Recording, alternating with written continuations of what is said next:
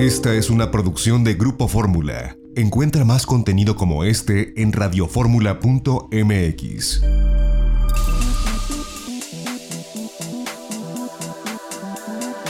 Grupo Fórmula presenta a Mari Carmen Cortés, Marco Antonio Mares y José Yuste. Las tres personalidades más destacadas de la economía, las finanzas y los negocios en Fórmula Financiera.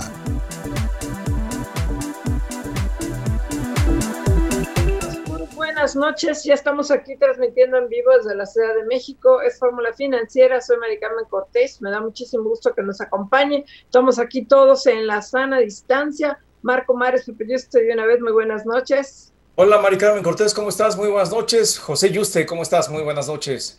Hola Marco, Mari Carmen, ¿qué tal? Bueno, pues hoy un día muy intenso en información, hay muchísimo que comentar. Por un lado, en el diario oficial se publica ya nuevamente, ahora sí, el decreto de salud después de los errores que hubo ayer entre la, versión electrónica y no la versión electrónica, que tenían que ver con si las industrias de minería, de construcción y de industria de transporte, de fabricación de transporte, son o no esenciales, o eran o no esenciales.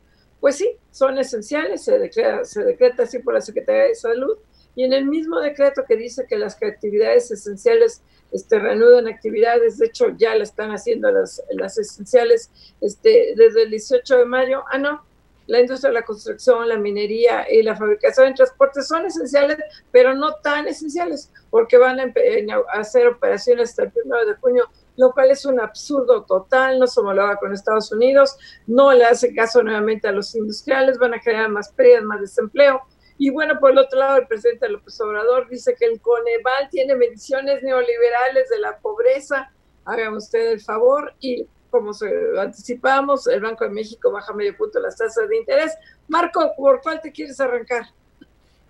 ¿Qué tal? ¿Cómo estás, Maricarmen Cortés? Muy buenas noches. José Yuste, muy buenas noches. Pues sí, hay de chile de mole y de dulce, Mari Carmen, como en la cubeta de los tamales. Y efectivamente lo que estamos viendo es que hay una gran cantidad de información. Yo empezaría con este dato del Banco de México el quinto recorte que hace el Banco Central en su tasa de interés. Las últimas tres ocasiones han sido por 50 puntos base. El Banco de México está aplicando todas las herramientas que tiene a su alcance para enfrentar esta especial circunstancia que se vive por el COVID-19 y además en su mensaje, que tradicionalmente es un mensaje muy eh, poco alarmista, muy sereno, eh, pues hoy el Banco de México deja ver claramente que lo que viene es algo verdaderamente difícil para la economía mexicana, anticipa que eh, pues viene un impacto negativo para el comportamiento económico del país. Ya lo habían anticipado también los economistas que consulta el Banco Central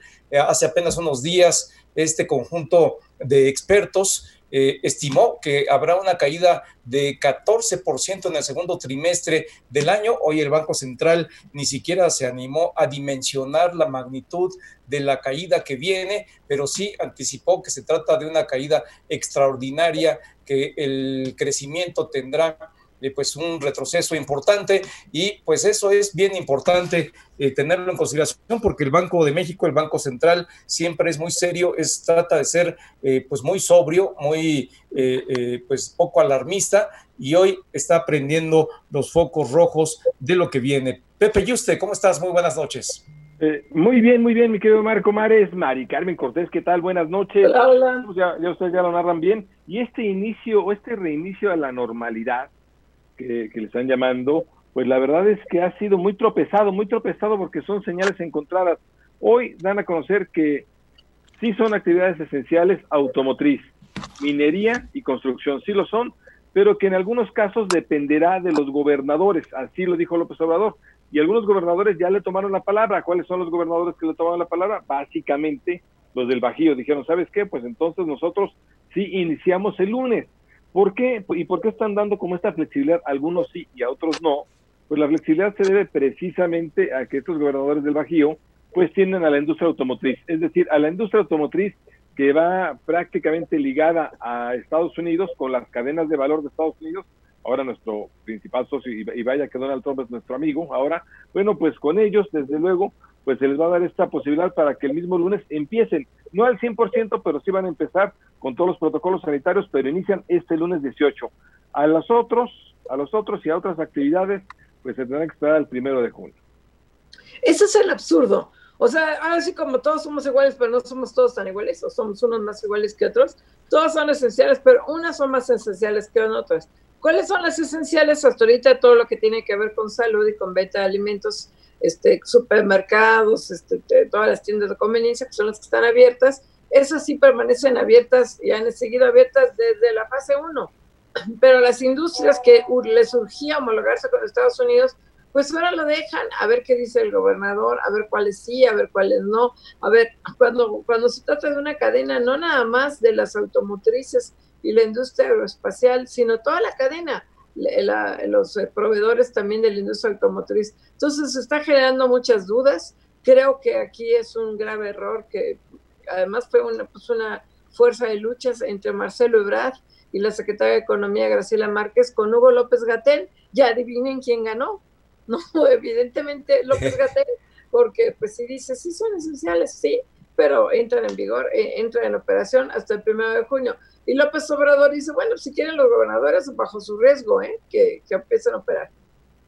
Sí, la verdad es que eh, pues yo le veo el lado positivo. El lado positivo es que los gobernadores hoy van a tener esa capacidad de decisión, porque hasta ahora todo se estaba tratando de centralizar, que todo fuera una instrucción presidencial, que todo se decidiera desde el centro del país que todo lo decidiera la Secretaría de Salud. Creo que en términos sanitarios es adecuado, pero en términos de actividad económica, en términos de actividad productiva y en términos de esta presión que tiene México por reiniciar actividades que están correlacionadas con las actividades de, eh, de exportación y de importación en el tratado comercial entre México, Estados Unidos y Canadá, creo que ahí sí tiene mucho que ver qué decidan los gobiernos. Y en ese sentido creo que les dan ese margen de maniobra a los mandatarios estatales, me parece por ese lado positivo, por el otro, pues francamente sí parece una descoordinación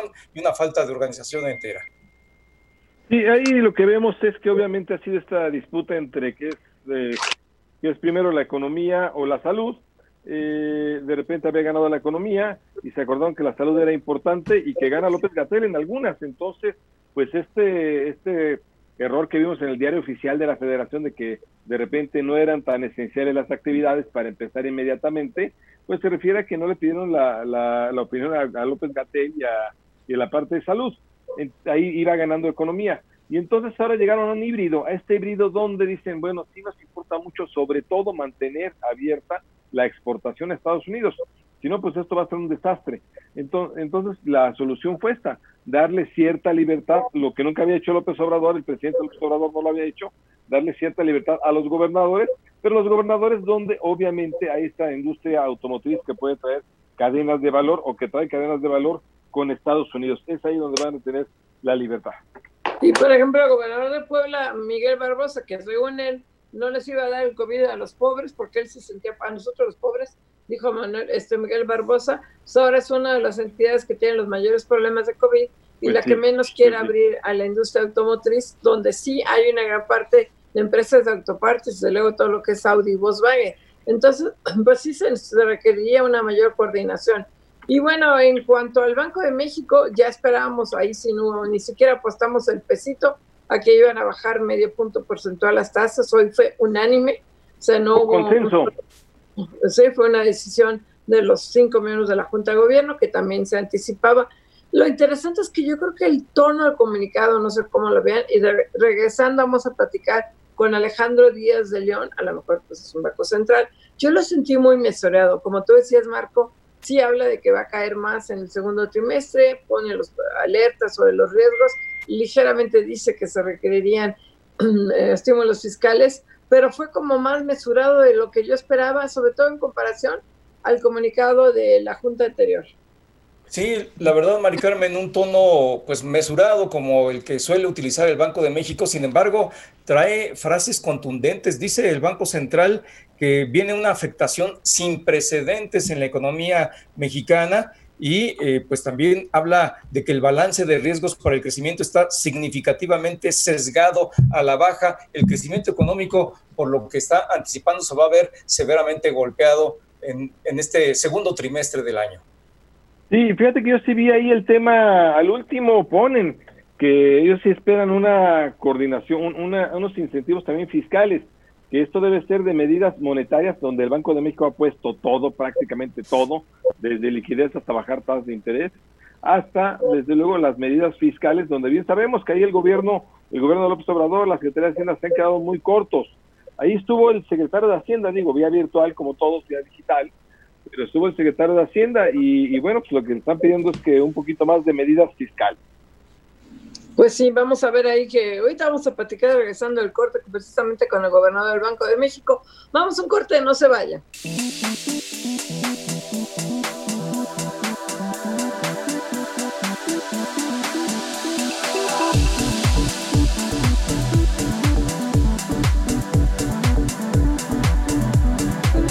Y ya tenemos en la línea, nos da mucho gusto al gobernador del Banco de México, Alejandro Díaz de León. Alejandro, ¿cómo estás? Muy buenas noches.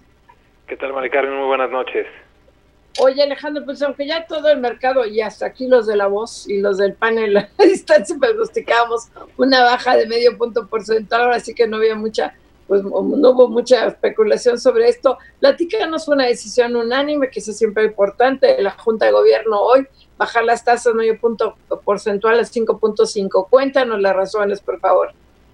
Sí, con mucho gusto.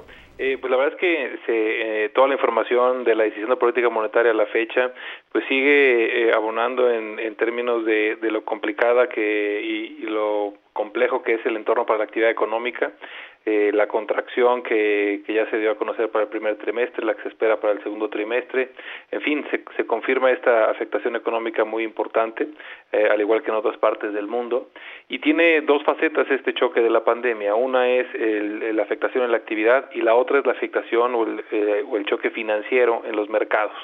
Y la verdad es que eh, las economías emergentes en los últimos dos meses hemos visto eh, una salida de flujos de, de capital eh, pues de, de, la mayor magnitud de la que se tenga registro eh, y esto implica que hay retos en este tránsito por esta eh, pues fase compleja de, de la emergencia eh, por la epidemia. Entonces, en este, en este entorno, pues hemos identificado tanto retos eh, financieros y, como ustedes saben, las últimas dos acciones de política monetaria, también anunciamos medidas para propiciar pues mayor liquidez y un mejor funcionamiento en el sistema de pagos y el sistema financiero, básicamente fortaleciendo el otorgamiento de crédito. Eh, y eh, también eh, ya en estos dos meses eh, tenemos eh, en acumulado pues 150 puntos base de reducción en las tasas de interés eh, con la de que se anuncia el día de hoy. Y sentimos que con estas acciones pues vamos un poco adecuando la postura monetaria a este entorno tan adverso y, y que realmente tiene una afectación económica eh, pues eh, inédita pero también a un ritmo en el cual eh, es congruente con ir asimilando este choque financiero y no agravando y no eh, pues haciendo más complejo esta este pues ajuste cambiario, ajuste de portafolios y este es un poco el, el balance que la Junta de Gobierno, como tú señalas de manera unánime, eh, pues consideró necesario y, y lo que se anunció el día de hoy. Así es, Alejandro Díaz de León, gobernador del Banco de México. ¿Cómo estás? Te saluda Marco Antonio Mares. Muy buenas noches. ¿Qué tal, Marco Antonio? Buenas noches. Alejandro, ¿le puedes contar a la audiencia de Fórmula Financiera acerca de eh, estos choques financieros que ustedes están identificando en la Junta de Gobierno del Banco de México, por lo que toca la actividad económica, pues prácticamente eh, pues todos hemos estado pendientes y vemos que viene un golpe importante. Ya recientemente los eh, economistas que consulta el Banco Central hicieron ahí alguna proyección para el segundo trimestre, pero esto del choque financiero en los mercados y la salida de flujos, de gran magnitud. Dices, eh, ¿podrías darnos una idea de qué magnitud son y cómo se está eh, preparando el Banco de México, el Banco de México para enfrentar estos choques? Sí, eh, destacaría que lo que vimos, pues de manera simultánea con pues el, agravamiento de la pandemia, los casos en todo el mundo, cómo se propagó de una manera tan tan rápida, pues fue de la mano eh, la afectación en las expectativas de actividad económica junto con la afectación en los mercados financieros. Vimos en todo el mundo, en los mercados financieros globales, una búsqueda de refugio en los instrumentos de menor riesgo, esta recomposición de portafolios donde en las economías avanzadas salían de los mercados accionarios y buscaban refugio en los activos de renta fija de menor riesgo. Y en las economías emergentes lo que hemos visto ha sido eh, pues presiones en los tipos de cambio eh, también afectaciones en las tasas de interés si bien en las últimas semanas se ha corregido un poco ese ese factor. Pero hemos visto un deterioro en los eh, indicadores de riesgo país de riesgo soberano. Las acciones de, las calificadoras también han pues dado a, hacer un poco a reforzar este canal de aversión al riesgo porque con las degradaciones eh, de calificación pues obviamente se vuelve menos atractivo algunos de estos eh, instrumentos eh, que antes tenían una calificación mayor. Entonces todo este fenómeno pues sí ha dado lugar a, a la salida de flujos de cartera más importante de la que se tenga registro en las economías emergentes la, la, parte que se ha visto más afectada tiene que ver con los instrumentos de, de renta fija, eh, más que los de renta variable. Eh, y, y, dentro de este entorno, pues una economía como la nuestra, pues no ha estado exenta de esta eh, de este fenómeno y hemos tenido también eh, salidas de flujos eh, importantes en los últimos dos meses y yo creo que esto apunta a eh, pues que a que debemos de tener eh, eh, esta dimensión en, en mente y eh, yo sé que a veces puede eh, compararse con otras economías eh, con la el nivel de tasas de interés en otras en, la, en las economías avanzadas etcétera y, se, y todavía hay una un, diferencial eh, a, amplio en, en el caso de México. Pero creo que ese, ese diferencial es es importante para pues tratar de de contener eh, este choque financiero y que podamos tener un ajuste en los mercados pues lo más ordenado posible. También hay otras economías emergentes que han dedicado eh, pues montos muy importantes de reservas internacionales a, a estar interviniendo en el mercado cambiario en el caso nuestro, pues tanto por el tamaño del mercado, la profundidad eh, que tiene, eh, como por eh, el cuidado que debemos de tener eh, en las reservas, pues hemos considerado que es mejor que el tipo de cambio funcione como un amortiguador de los choques, eh, si bien manteniendo este entorno pues lo más eh, ordenado posible. Así es, Alejandro, te saluda José Yuste. Buenas noches. ¿Qué tal, José? ¿Cómo estás? Buenas noches. Muy bien, buenas noches. Oye, Alejandro, sobre el tema de la coordinación con la política fiscal, ustedes lo comentaban que, bueno, viendo la magnitud de, la caída económica y la crisis económica mundial y desde luego mexicana, esto requiere acciones monetarias y también acciones fiscales. ¿Qué acciones fiscales o cómo te gustaría ver en, en esta coordinación con la política fiscal? ¿Qué te gustaría ver? Bueno, em empezaré diciendo que tenemos una eh, un área eh, compartida de, responsabilidad en la parte financiera. Ahí hemos tenido eh, pues una coordinación muy estrecha y un, y un diálogo eh, muy amplio, eh, tanto para algunas medidas que involucran, por ejemplo, desde la Comisión Nacional Bancaria de Valores, donde el Banco de México también es parte de la Junta de Gobierno, donde eh, la Secretaría de Hacienda y el Banco eh, este, pues elementos eh, de la Comisión de Liquidez eh, que es importante para tomar eh, acciones que, que no hagan el sistema que, que se aleje del financiamiento, sino que lo promueva muchas de las acciones que nosotros anunciamos se van a poder potenciar de mejor manera con la participación de algunas acciones de la banca de desarrollo y pueden ser eh, muy importantes. Y en esa dimensión hemos tenido eh, pues yo, yo diría que una coordinación muy muy clara. En cuanto a las decisiones concretas de, política fiscal pues así como como el Banco de México pues agradece que no hay que, que, que, no se hagan reflexiones sobre si hay mucho o poco espacio en el lado monetario pues yo no diría si tenemos mucho o poco espacio en el lado fiscal le dejaría esa esa decisión a, al secretario eh, pero yo, yo sí destacaría que en esta parte de intersección que es en materia financiera este tenemos una una buena coordinación eh, y esperamos que estas acciones estén ya ayudando en el sistema financiero. Oye, y las medidas que ustedes han tomado, la implementación, eso es un poco más lenta, estos créditos, estas, hablabas originalmente de cerca de 800 mil millones de pesos, ¿cómo va esto? Eh, hemos ya sacado las primeras circulares asociadas a estas eh, facilidades.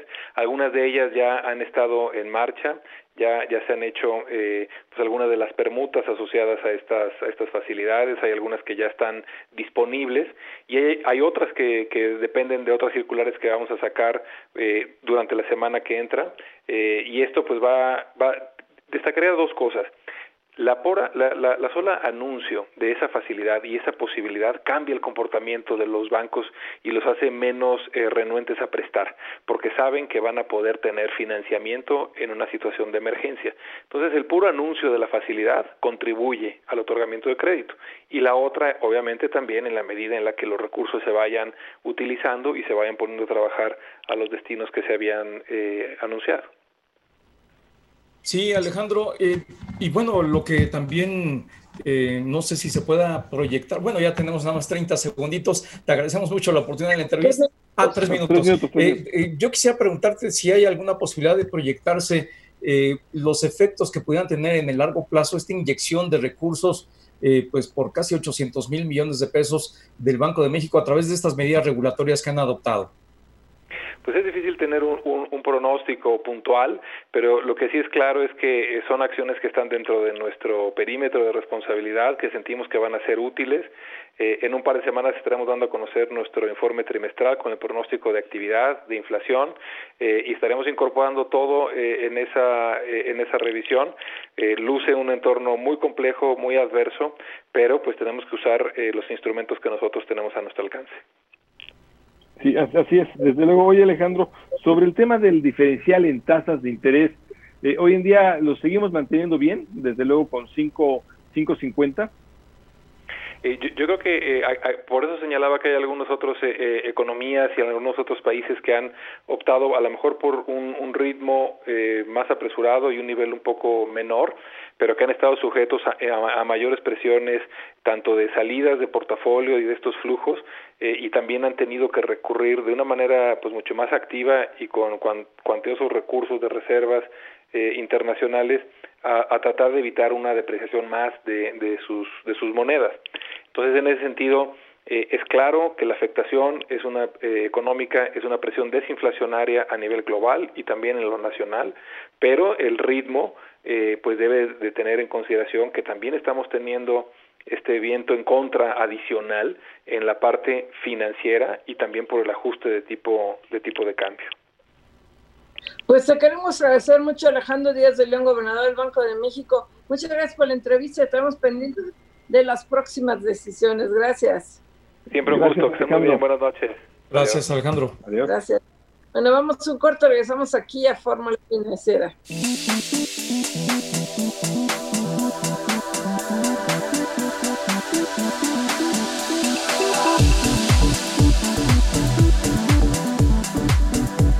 Regresamos aquí a Fórmula Financiera y antes de pasar con Javier Lozano, que lo tenemos en la línea, este, por otro tema muy importante, que es que se le quitaron los eh, recursos al programa de, empleo, de ayuda al empleo. Un dato que ayer comentábamos con Javier Tejado, Marco Pepe, que es lo de Radio Centro. Por un lado, pues se declara en insolvencia porque no pagan los bonos y ahora ha corrido, no está confirmado, la versión de que MBS había adquirido, había comprado Radio Centro para rescatarlo y había comprado el 97% a, a, los Aguirre, que los Aguirre son muy astutos, de Pancho Aguirre logra vender todo en plena crisis, este, pero pues está el problema de en default Radio Centro, yo no entiendo cómo este, los Vargas podían comprar una radiodifusora en una empresa que está prácticamente quebrada, aunque según la información que ellos enviaron a la bolsa, tienen 1.650 millones de pesos de deuda en tres bonos que no están cumpliendo el pago, al rato debemos saber qué pasó con los tenedores de bonos, pero él decía, no, no, está, no estamos en riesgo de, insolvencia y no tienen con qué pagar el vencimiento original de 150 millones de pesos. Sí, la verdad es que ya incumplieron, Mari Carmen, incumplió con un pago por 330 millones de pesos y están presentando un plan de reestructura, eh, pues simple y sencillamente, eh, pues eh, muy curioso, porque quieren cubrir sus deudas eh, o pasar sus deudas, el vencimiento de sus deudas hasta noviembre del 2029, lo cual pues obviamente eh, se ve muy, muy lejano. Pero sí, eh, creo que por el momento Radio Centro y no por el, la crisis de COVID, porque esto ya lo venían arrastrando desde hace tiempo, eh, está en una situación verdaderamente difícil, por no decir que tienen el agua hasta el cuello. Así es, es lo que creo, Mari Carmen Marco. A ver, lo que se dice es que ya vendió la 97.7 FM a Joaquín Vargas, es lo que se dice de, de, de MBS. Ya la habría vendido. Habría vendido cuatro estaciones de AM. Había también ya perdido la que retaba a Grupo 7. A ver si que, sea, que, se ha hecho chiquito Radio Centro y además está debiendo, está en, en incumplimiento de pagos con este bono. Trata de reestructurar. Bien complicada que está la situación, se está haciendo pequeño y la reestructura no sé si le salga de bonos. Ahora, el 97.7, esta estación que le hubiera vendido a los Vargas, tendría que haber notificado y solicitado autorización al IPETEL y hasta donde yo sé, no lo ha solicitado. Entonces, sí, y además tendría que haberlo notificado a, la bolsa. Es, una empresa que cotiza en bolsa, que tendría que estar informando. Es pública. Pero bueno, vamos, sí, vamos a ver ahí qué pasa. Pero ya tenemos en la línea, nos da mucho gusto a Javier Lozano. ¿Cómo estás, Javier? Lozano. ¿Cómo, te va? Javier Lozano muy contento de saludarlos, ya los extrañaba Qué bueno. Oye, ya no nos dio tiempo de entrevistarte como vocero efímero de la Coparmex, pero... no nos diste ni tiempo. con, nosotros, con nosotros, Javier, duraste más de comentarista que con la Coparmex. ¿eh? Pero bueno, ahora sí te queremos entrevistar porque hay un tema muy relevante y estás tú de vocero y estás ahí participando en el Centro de Estudios para la promoción y difusión del empleo formal y la Secretaría de Hacienda pues, nos pasó un poco de noche entre tanta vorágine de, de la nueva normalidad y toda la confusión que hay esta decisión de que ya fue publicada por parte de la Secretaría de Hacienda para retirar los apoyos, apoyos al programa del empleo, que esto trae muy preocupado a mucha gente. Cuéntanos, a ver. Con, toda, y con toda razón, porque de sus pistolas, la Secretaría de Hacienda y Crédito Público le avisa a la Secretaría del Trabajo que lleva a cabo una reserva de recursos para acabar pronto un recorte, por lo que hace a todos los subsidios o apoyos al programa de apoyo al empleo. El programa de apoyo al empleo es, digamos, el programa estrella del Servicio Nacional de Empleo, que es parte de la Secretaría del Trabajo y Previsión Social. Y esto, e, este programa de apoyo al empleo se hace, se hacen convenios anuales con los gobiernos de los estados.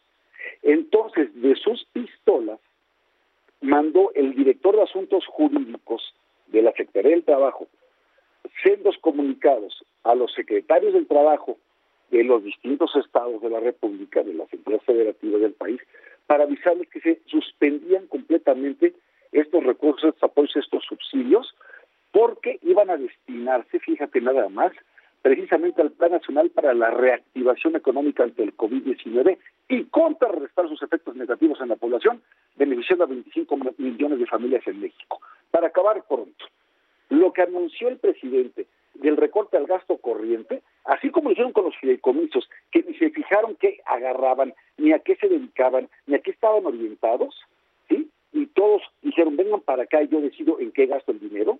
Lo mismo están haciendo raza tabla con estos subsidios que la verdad es que son parte de un pacto federal, que si son apoyos y subsidios, porque además cabe señalar, cabe señalar en este sentido que no solamente estás hablando de, de, apoyo, digamos, a, a, los esto, pues a los becarios o a los que aspiran a tener una chamba, en, fin, sino que también tienes gente empleada, o sea, si tienes gente que está trabajando ahí, quizás durante 20 años, adiestrando a, personas en, en, la capacitación. Entonces, obviamente, cuando dicen, oye, pero ¿cómo, me, cómo puede recortar a medio año unilateralmente ferias de empleo, cursos de capacitación, el pago de nómina de los consejeros laborales, ¿sí? Y esto fue totalmente unilateral. La verdad es que este es, me consta, porque además, si algo le deberían de meter dinero, no es ese programa ridículo de jóvenes construyendo el futuro, deberían meterle dinero a esto, a las becas para trabajadores que se quedan otras sin chamba, en lo que pasa la crisis, a eso deberían estarle metiendo dinero. Y sin embargo se lo quitaron. Claro, ya la secretaria del Trabajo. Ahí te interrumpo, ¿cómo estás? Te saluda Marco Antonio Mares, muy buenas noches, me da gusto saludarte.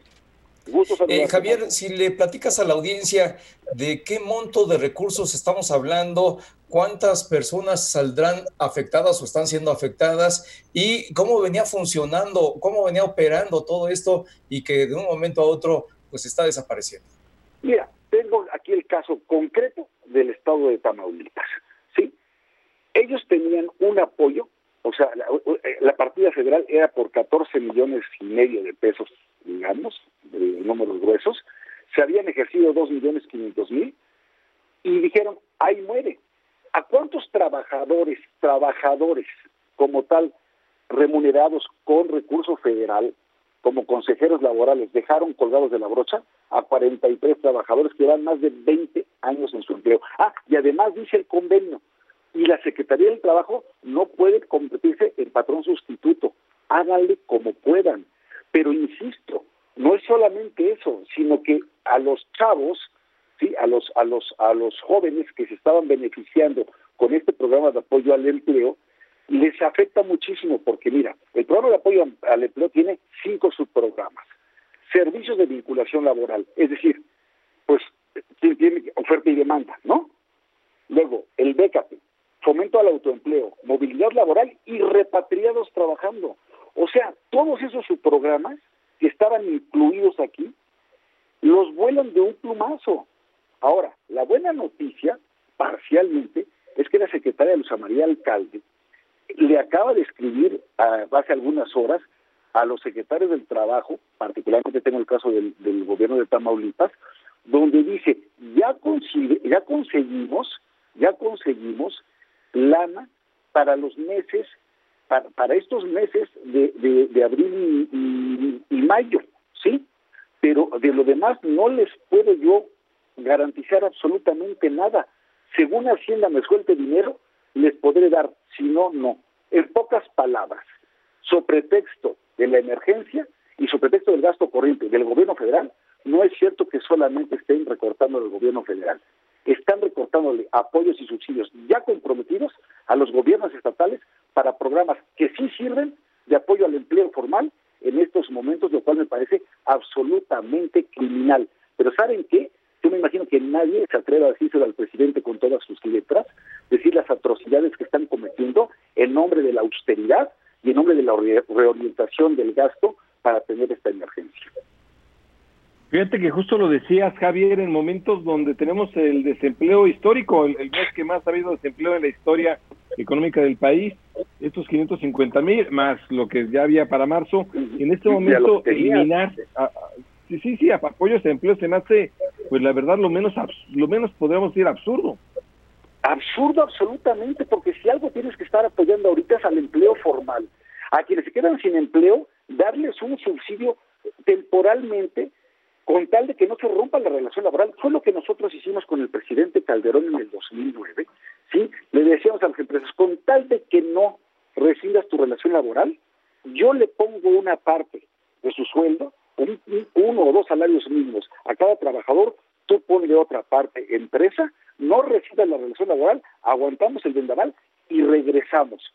Y es lo que está proponiendo Coparmex, por cierto, con el, con el subsidio este solidario, ¿sí? Con el salario solidario, perdón. Solidario. ¿Qué opinas, Javier, de este crédito solidario? Porque este crédito solidario suena muy bien, ¿qué opinas? Es una muy buena medida, porque si la gente se queda sin chamba, contra su voluntad por una causa mayor, de fuerza mayor o caso fortuito, como la quieras ver, ¿sí? Decir, oye, no te preocupes, pon tú que no te voy a dar el 100% de lo que ganabas, te voy a dar el 50%, una parte el gobierno y otra parte tu empresa, pero no se recibe la relación laboral y mientras tanto, desde tu casa te vamos a capacitar en línea. Es lo que tendríamos que estar haciendo. Pero dice el presidente que si quieran, que se rajen con sus propias suyas, que no va a haber más pruebas y tonterías de esa naturaleza, lo, puedo, habla de un enorme alejamiento de la realidad económica de este país. Pues muchísimas gracias, Javier Lozano, como siempre un gustazo. Gracias, Javier. para mí, los mando un abrazo y que todos estén muy bien en sus respectivas casas. Los quiero mucho. Igualmente, Javier, gracias. Un abrazo. Vamos a un corte. Esto es Fórmula Financiera. El personal del sector salud merece todo nuestro respeto y agradecimiento. Pero eso no es suficiente. Por eso creamos Juntos por la Salud, un esfuerzo de la iniciativa privada y del Gobierno de México para que los trabajadores de la salud tengan el equipo necesario de protección y puedan salvar más vidas. Si tú también quieres ayudar, puedes donar en fundacionbbva.mx. Juntos por la Salud, vamos a darles más que las gracias. Ponte Gol con Sky HD Gold. Por solo 399 pesos al mes tendrás 114 canales, 85 en alta definición. ¿Oíste bien? Por solo 399 pesos al mes. Además, suscríbete por 0 pesos en uno o dos equipos con tarjeta de crédito o débito y por solo 99 pesos en efectivo. ¿Qué esperas? Llama al 554040 Sky HD Gold. Vale oro, cuesta poco. Consulta sky.com.mx. El 80% de quien se contagia no tiene un solo síntoma. Por eso, sin saberlo, sin quererlo, lo transmites exponencialmente. Y podemos ser tú o yo enfermando y contagiando a quien más queremos. Por eso, tómalo en serio y quédate en casa. Te informamos, te entretenemos, te orientamos. Somos tu mejor compañía. Grupo Fórmula.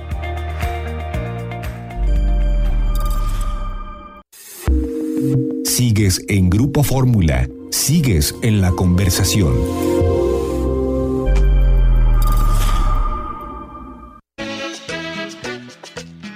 El ritmo sabroso de la música de Chicoche lo tenemos para ti. Hazlo tuyo y descárgalo. Visita orfeón.com. Los piecitos que bailan mi ritmo. Los colores del mundo con Laura Pérez Cisneros. Se cumplieron 39 años el atentado que sufrió el Papa Juan Pablo II a manos del turco Mehmet Ali Agca, cuando en aquella plaza de San Pedro se tiñó de rojo y el mundo estaba incrédulo por lo sucedido. Desde el hospital Gemelli el Papa afirmó que una mano lo había salvado y era la mano de la Virgen de Fátima. Un año después, Carol Boctigua acudió al santuario y se dio otro suceso extraordinario. Cuando donó la bala que casi le quita la vida misma, ahora está engarzada en la corona de la Virgen en un orificio exacto en la parte de atrás. Esa bala, digamos, era la pieza que faltaba. Fue en el año 2000 que se reveló el tercer secreto de Fátima donde se hablaba de un obispo vestido de blanco y que en una visión profética se hablaba del atentado que sufrió el Papa Boctigua, convertido en santo. Hoy recuerdo este suceso que cambió la historia del mundo, pero también para recordar que aún en las tragedias existen los milagros tan necesarios en nuestros días. Los colores del mundo con Laura Pérez Cisneros. Escúchanos por el 103.3 de FM y por el 970 de AM en Grupo Fórmula.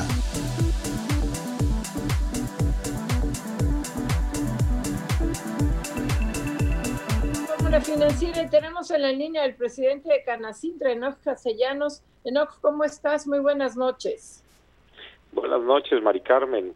Bien, gracias a Dios. Espero que tú y tu familia también estén muy bien, junto con la de nuestros amigos. Gracias, afortunadamente todos bien. Aquí Marco, Mares y Pepe Yuste en la sana distancia, pero todos estamos bien, afortunadamente. Enoch, ¿qué tal? Buenas noches. Buenas noches, Enoch. Buenas Oye, noches, Pepe. Buenas noches, Marco. Qué gusto escucharlos. Un saludo al Aquí auditorio. vía, oye, vía Zoom, que es casi lo más cercano a estar juntos. es esto que no nos podemos Sí. tocar. Pero oye, no, cuéntanos.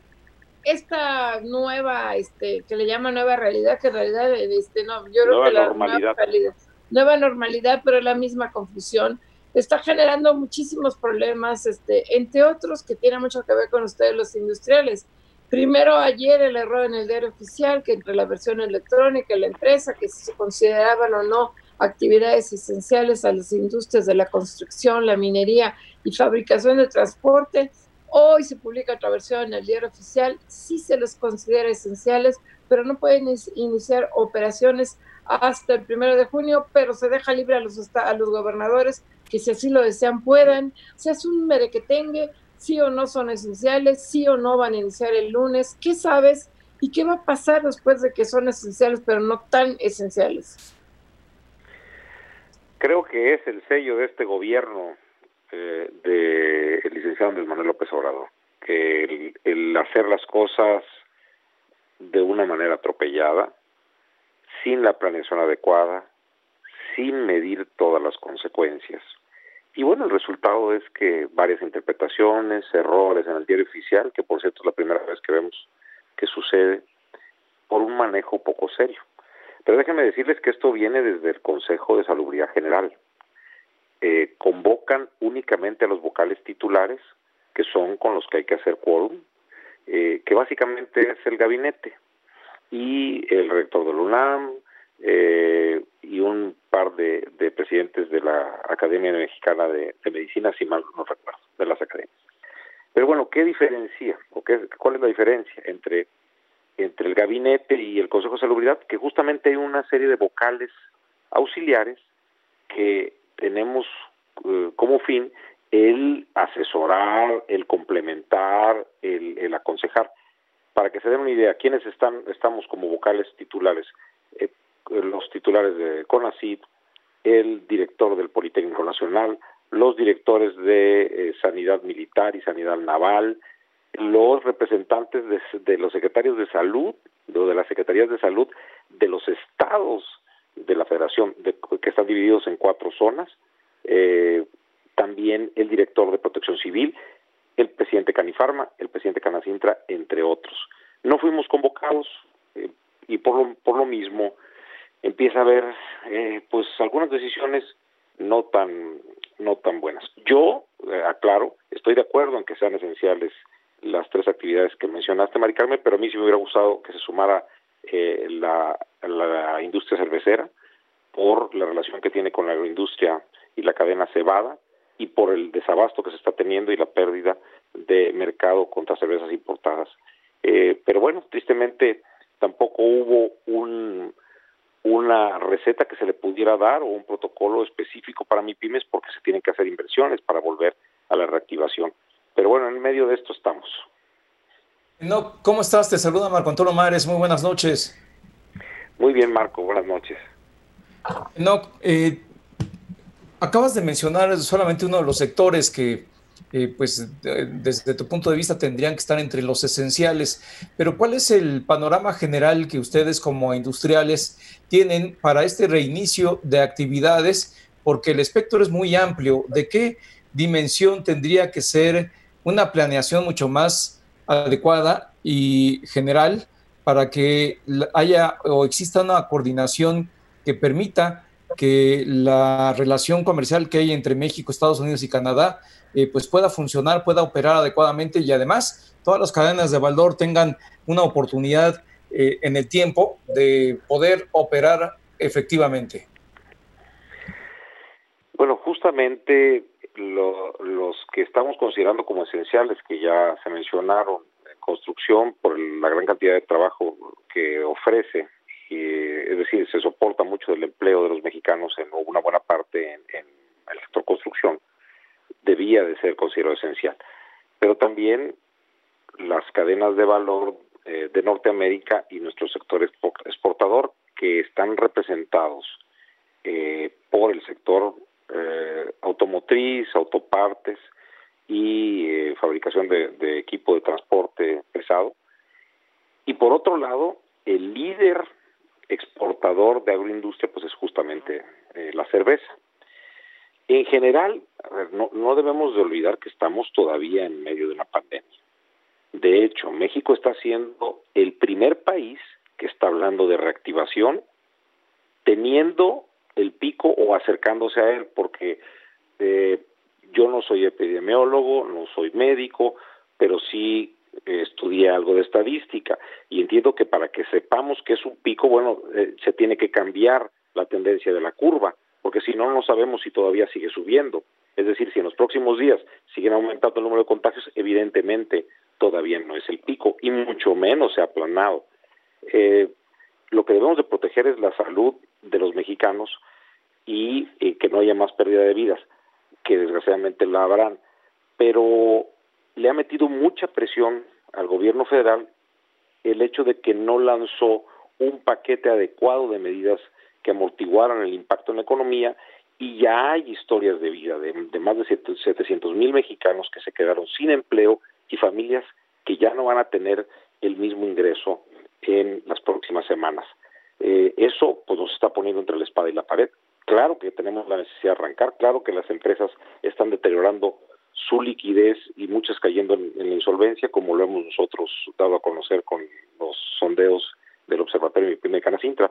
Pero, pues esto eh, no se puede hacer soslayando el que todavía puede haber, pueden haber muchos contagios y gente que ponga en riesgo su vida. Así es, oye, no, sigue sin haber estas medidas a favor de la micro y pequeña empresa los famosos créditos de 25 mil pesos, bueno, pues obviamente son para otro otro tipo de, población, incluso en el IMSS ya ves que ni siquiera lo estaban tomando. Eh, la verdad es que urge, urge realmente salvar. ¿Cuántas microempresas y, o pequeños negocios se pueden estar perdiendo? Nosotros hemos, hemos dado un estimado de alrededor de 200 mil, ya hay datos de 30 mil restaurantes eh, que, que pues hizo público el presidente Canidac, también habló el presidente de la Cámara Mexicana de Industria de Construcción, que hay 3.000 empresas constructoras de, menor tamaño que ya no van a volver a aperturar. Eh, en fin, más las que se vayan acumulando del sector hotelero, del sector servicios, del comercio. Creo que eh, tarde o temprano, no hay manera, no hay manera de que el presidente de la República, que es el único que ha sido invitado, y sus eh, titulares de las secretarías eh, que representan el Poder Ejecutivo, se sienten, no hay manera de que no se sienten porque la convocatoria al Acuerdo Nacional de Emergencia sigue en pie, han acudido legisladores, académicos, empresarios y los únicos y gobernadores, eh, alcaldes y los únicos que faltan son ellos. Yo no sé cuál sea la estrategia de reactivar la economía si quienes representamos cerca del 80% de la generación de riqueza no estamos siendo atendidos. No hay, no hay forma de que el gobierno intente reactivar esto sin eh, generar un convenio con nosotros. Y que tarde o temprano, quizás más tarde que temprano, pero lo va a tener que hacer. Pero ¿en qué te basas este enojo de que lo va a tener que hacer si una y otra y otra vez dice que no? Hasta que la realidad lo alcance, hasta que los empleos se pierdan un millón de empleos, hasta junio, julio, porque la Coneval hoy alerta, bueno, Antier alertó que puede haber 10 millones más de pobres, y hoy contesta López Obrador que el Coneval mide con criterios neoliberales. Entonces, si ustedes son neoliberales y nosotros somos fifís y, y con prensa conservadora, y no hay manera de sentarse en acuerdo. ¿En qué te basas tu optimismo de que va a tener que hacerlo? Bueno, mira, yo, me baso, Mari Carmen, en que cuando la gente esté en las calles porque no puede comer y esté manifestándose, pues va a presionar a una persona que llegó a la presidencia justamente por haber sido un luchador social sensible a la pobreza y a tratar de generar menos pobres en el país.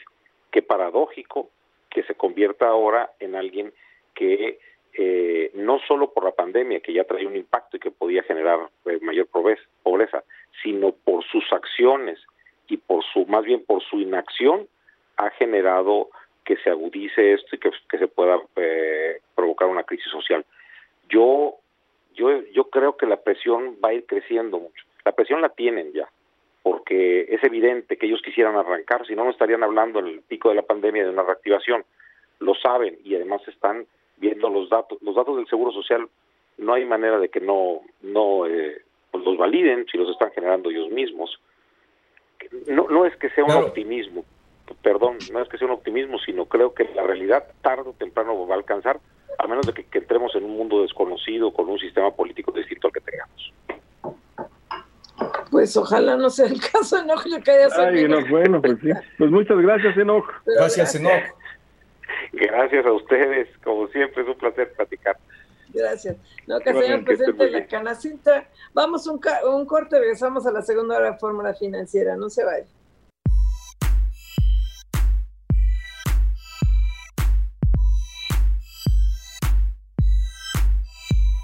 El resumen.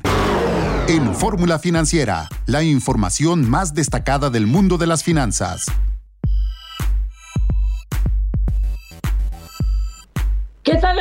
Buenas noches. Le damos la bienvenida aquí a la segunda hora de Fórmula Financiera. Estamos transmitiendo en vivo desde la Ciudad de México, desde la sana distancia vía Zoom, cada quien en nuestra respectiva casa.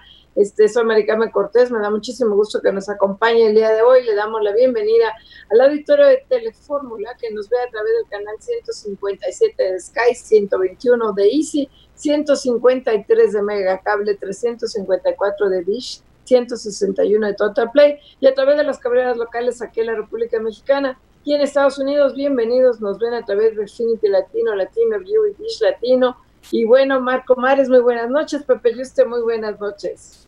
¿Qué tal? ¿Cómo estás, Mari Carmen Cortés? Muy buenas noches. José Yuste, muy buenas noches. Hola, Marco, buenas noches. Mari Carmen, ¿qué tal? Entre las notas relevantes del día de hoy, desde luego, está la baja en las tasas de interés, que ya se esperaba, le esperaba todo el mercado, no había dicho nadie que lo dudara. 50 puntos bases, y eh, lo acuerda hoy en forma unánime la Junta de Gobierno del Banco de México y bajan a 5%. Aquí lo interesante, platicamos con Alejandro Díaz de León, gobernador del Banco de México, pues el que alerta sobre, pues sí, los riesgos, los focos rojos que hay en la economía para este segundo trimestre, que se va a poner peor la necesidad de que haya estímulos fiscales. Son muy prudentes en su comunicado, pero sí hace falta políticas de estímulo fiscal que no las hay. No hay todavía estímulo fiscal para la economía a lo más que se llega aquí es a los chiquicréditos de 25 mil pesos, que ha sido un rotundo fracaso, menos de 160 mil y mañana cierra el plazo y solamente hay 157 mil empresas que lo solicitaron. Marco Mares, buenas, buenas noches. ¿Qué tal? ¿Cómo estás, Mari Carmen Cortés? Muy buenas noches. Sí, la nota del día sin duda es este recorte adicional que hace el Banco de México a su tasa de referencia, 50 puntos base, la coloca en 5.50, es el quinto consecutivo y la verdad es que se está viendo eh, pues eh, una eh, tendencia bajista en la tasa de interés, 175 puntos base en total han sido los que se han venido acumulando. Alejandro Díaz de León, el gobernador del Banco de México, nos refiere que hay preocupación en el Banco Central, en la Junta de Gobierno, no solamente por el impacto en la actividad económica del COVID-19, sino también por el choque eh, financiero, el choque en los mercados financieros que se está observando no solo en México, a nivel internacional. Eh, hay una salida de flujos de gran magnitud a nivel mundial de, de, inversiones que están buscando refugios seguros. Y en ese sentido, pues este también es un reto para el Banco de México que pues tiene que estar eh, balanceando, equilibrando entre sus medidas que toma para procurar eh, mantener la inflación a raya, que dicho sea de paso, en las últimas eh, semanas, en los últimos días, se ha visto que ha habido un descenso en el, en el nivel de la inflación, pero son los retos que está enfrentando el Banco de México. José Yuste, ¿cómo estás? Muy buenas noches. Buenas noches, Marco Mares. Buenas noches, Maricarmen Cortés. Así es, acabamos de entrevistar al gobernador del Banco de México, Alejandro Díaz de León. Y bueno, lo que nos dice el gobernador del Instituto Central es muy claro que las tasas de interés bajaron hoy a 5.50. La verdad es que el Banco de México está poniendo todo su parte para hacer más accesibles los créditos con esta tasa de interés, más baratos para familias, para empresas, pero desde luego esto tiene que ver con dos cuestiones, nos comentaba el gobernador del Banco de México. Por un lado, en efecto, seguir cuidando la inflación, que está muy baja, así que no hay problema, pueden seguir bajando las tasas de interés, pero las tasas de interés también deben mantener cierto premio, cierto, cierto rendimiento en el diferencial de tasas con Estados Unidos, para precisamente que, que esto, que esto siga manteniendo, a pesar del gran flujo de, capitales que se ha fugado de todos los países, incluyendo México, que ha tenido un gran flujo de capitales. A pesar de esto, el Banco de México quiere mantener este equilibrio al bajar las tasas de interés. Así que sí, decididamente sí las baja, sí las baja el Banco de México, sí está ayudando a que sea el crédito más barato en una caída estrepitosa de la economía, como hoy comentaron en la Junta de Gobierno del Instituto Central.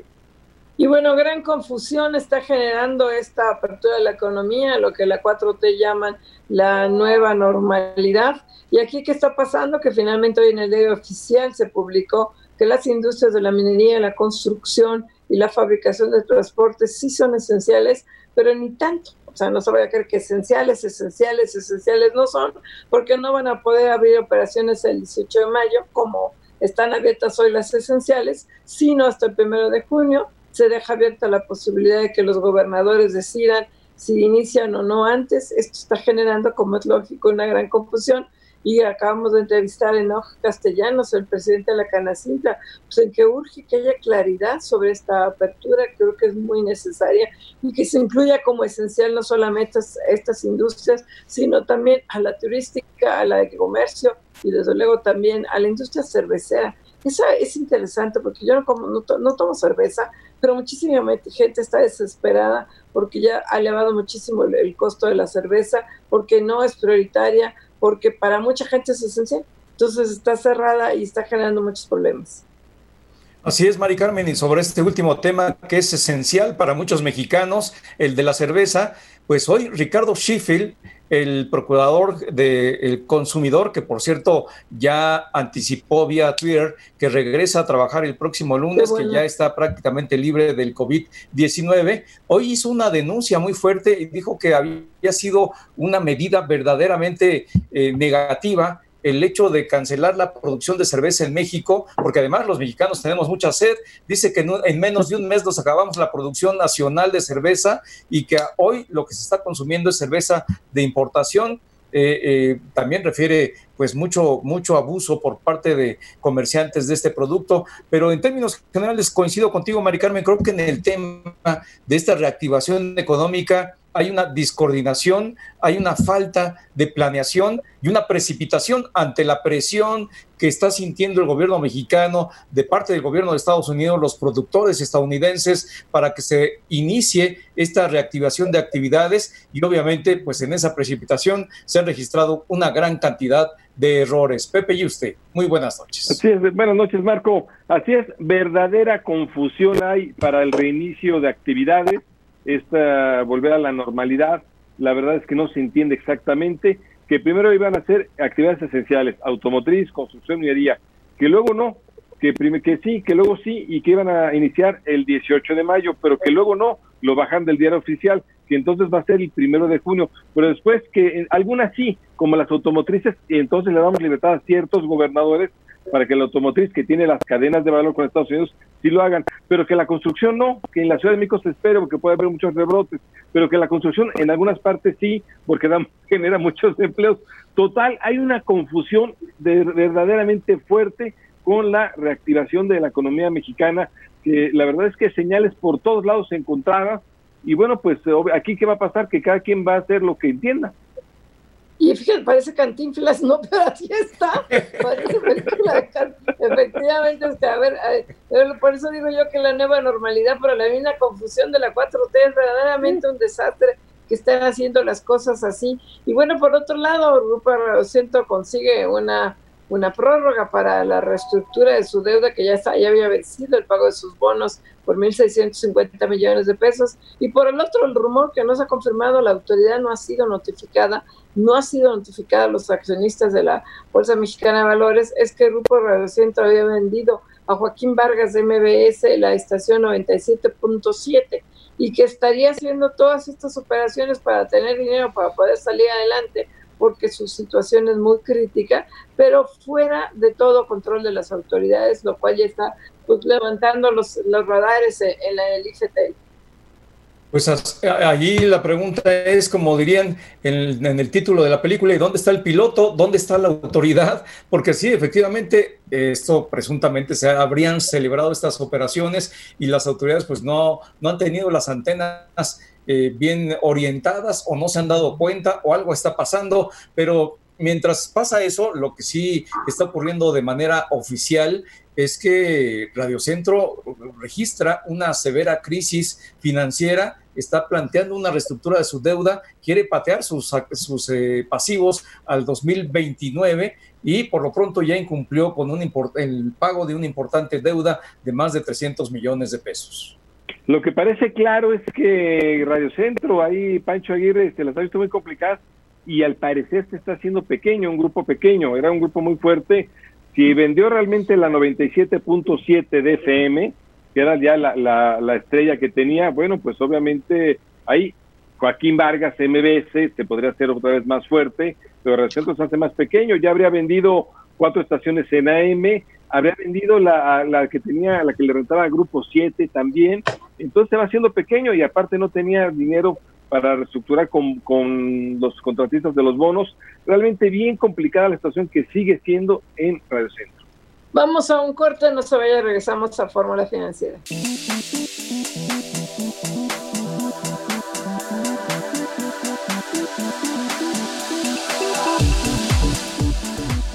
Regresamos aquí a Fórmula Financiera y tenemos en la línea a Eduardo Ramírez. Él es el presidente de la Cámara Mexicana de la Industria de la Construcción. ¿Cómo estás, Eduardo? Muy buenas noches. Mari Carmen, muy buenas noches para ti y a tu auditorio. Gracias. Oye, Eduardo, cuéntanos, tú sí tienes un poquito más claro qué va a pasar con esta nueva normalidad, porque sí están considerados actividades esenciales ustedes, pero no pueden iniciar operaciones hasta el primero de junio. Sí, bueno, pues nos enteramos el, el martes en la noche, eh, después de que el Consejo de Seguridad General eh, tuiteó por ahí que, ya quedaban estas tres nuevas actividades como esenciales y eh, este inmediatamente celebramos la decisión porque tú lo sabes, eh, platiqué con ustedes y nosotros eh, mencionábamos que con toda la responsabilidad de cuidando al personal, eh, creíamos que era importante también el tema económico y haciéndolo de manera ordenada, pues pudiéramos en algunas obras este, iniciar de, forma inmediata. Y bueno, nos enteramos eh, de estas etapas y quedó claro que podíamos nosotros iniciar a partir del 18 primero con la con este con las menciones que hizo la propia secretaria de economía pero eh, hoy con el decreto eh, publicado vemos claramente que es hasta hasta el día primero de junio y que del 18 al 31 eh, este a través de los protocolos que ya tenemos hagamos la capacitación suficiente para que este bueno pues se tengan eh, los procesos productivos y la y la readecuación de los espacios no esto esto se, se, entiende en etapa 2 y nosotros hemos comentado que ya teníamos este, nuestro protocolo desde marzo eh, antes de tener los efectos más graves de la pandemia Entendemos que ahora estamos en un momento complicado, el, contagio es grande, este, todos los días hay números eh, eh, eh, mayores que los anteriores y esto nos preocupa porque este, nosotros entregamos la semana pasada a la Secretaría de Economía a través de la subsecretaría un, un protocolo para el regreso ordenado seguro a las obras incluyendo todos los procesos desde el mismo transporte personal que pues el 96% de mis pymes son este no tienen eh, oportunidad de movilizar a sus personas y estas se van a través del transporte público pues hacer una capacitación para que con los insumos de, de, de protección puedan este controlar este este este esta desgracia que tenemos de la pandemia no claro Eduardo Eduardo cómo estás te saluda Marco Antonio Mares muy buenas noches. Marco buenas noches a tus órdenes Eduardo, no sé si ustedes tengan ese registro o esa capacidad para llevar adelante un registro eh, singular, porque no es su materia, pero me imagino que sería importante tener las cifras de contagios que tienen en la industria de la construcción, porque es una actividad esencial y ustedes, como lo acabas de decir, tienen protocolos, están generando todo tipo de medidas para evitar el contagio. Eh, de, y a propósito, ¿qué medidas, aparte de las ordinarias, están implementando para que puedan llevar adelante sus actividades? Pues mira, lo primero que te diría es, eh, preparamos un protocolo antes, hoy, el de el, el para poder regresar a, a las obras, sabemos perfectamente que no se va a poder hacer con toda la capacidad instalada que tenemos, reduciendo personal es uno de los puntos clave. Otro, pues que tenemos una supervisión adecuada dependiendo del tamaño de la obra un el mismo residente de nuestras obras ingeniero arquitecto que está al frente de las obras eh, se le dará una capacitación para estar teniendo los pasos no solamente del personal eh, que labora en las obras sino también de nuestros proveedores que eh, permanente nos están eh, suministrando productos que requerimos para para ejecutar nuestras obras. Los procedimientos constructivos van a cambiar eh, la cantidad de obra que se puede realizar por las personas, o sea, el rendimiento de todos los oficios este, de nuestros colaboradores en las obras, pues también van a estar disminuidos. Van a cambiar los programas de obra, se van a terminar en más tiempo. Seguramente esto va a ser un asunto que tendremos que visualizar y atender con nuestros clientes públicos y privados.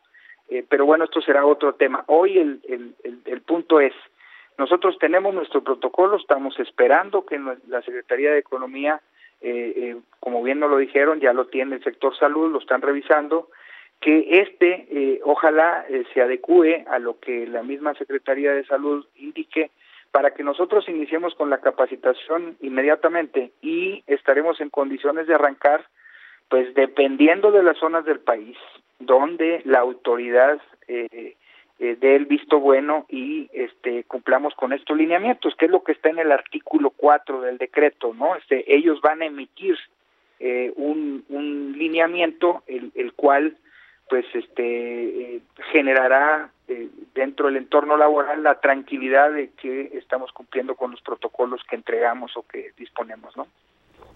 Así es, Eduardo, te saluda José Yuste, ¿cómo estás? Buenas noches. José Yuste, a tus órdenes. Qué gusto. Oye, coméntanos porque aquí se ha habido mucho mucha confusión realmente.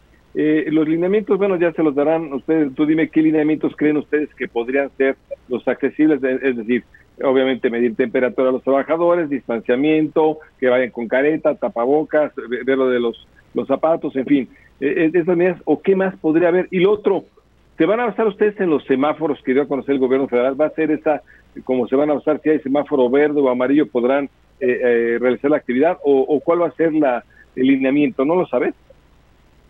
Sí, bueno, pues si tú ves en las actividades esenciales que dibujaron por ahí un casquito este ya viene inclusive en, en semáforo rojo, en, vamos en los picos estos de, contingencia, ya está incluida. Entonces lo que nosotros creemos, eh, este José, es que eh, tenemos que adecuar eh, algo que no sea tan tan complicado de cumplir, pero que por supuesto proteja a los trabajadores.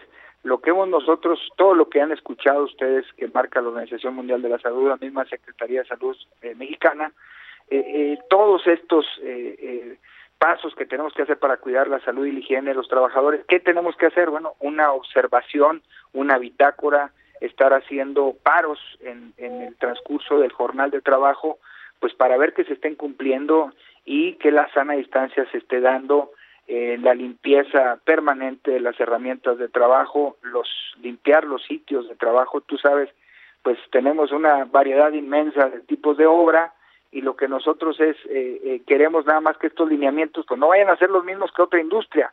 La nuestra tiene una peculiaridad y repito, celebramos que podamos ser una una actividad esencial, pero cuidando a nuestro personal y derivado, ¿y por qué lo celebramos? Bueno, porque después de seis, siete semanas de detenidas empresas eh, eh, sin tener capitalización, pues imagínate el problema que estamos viviendo en la industria.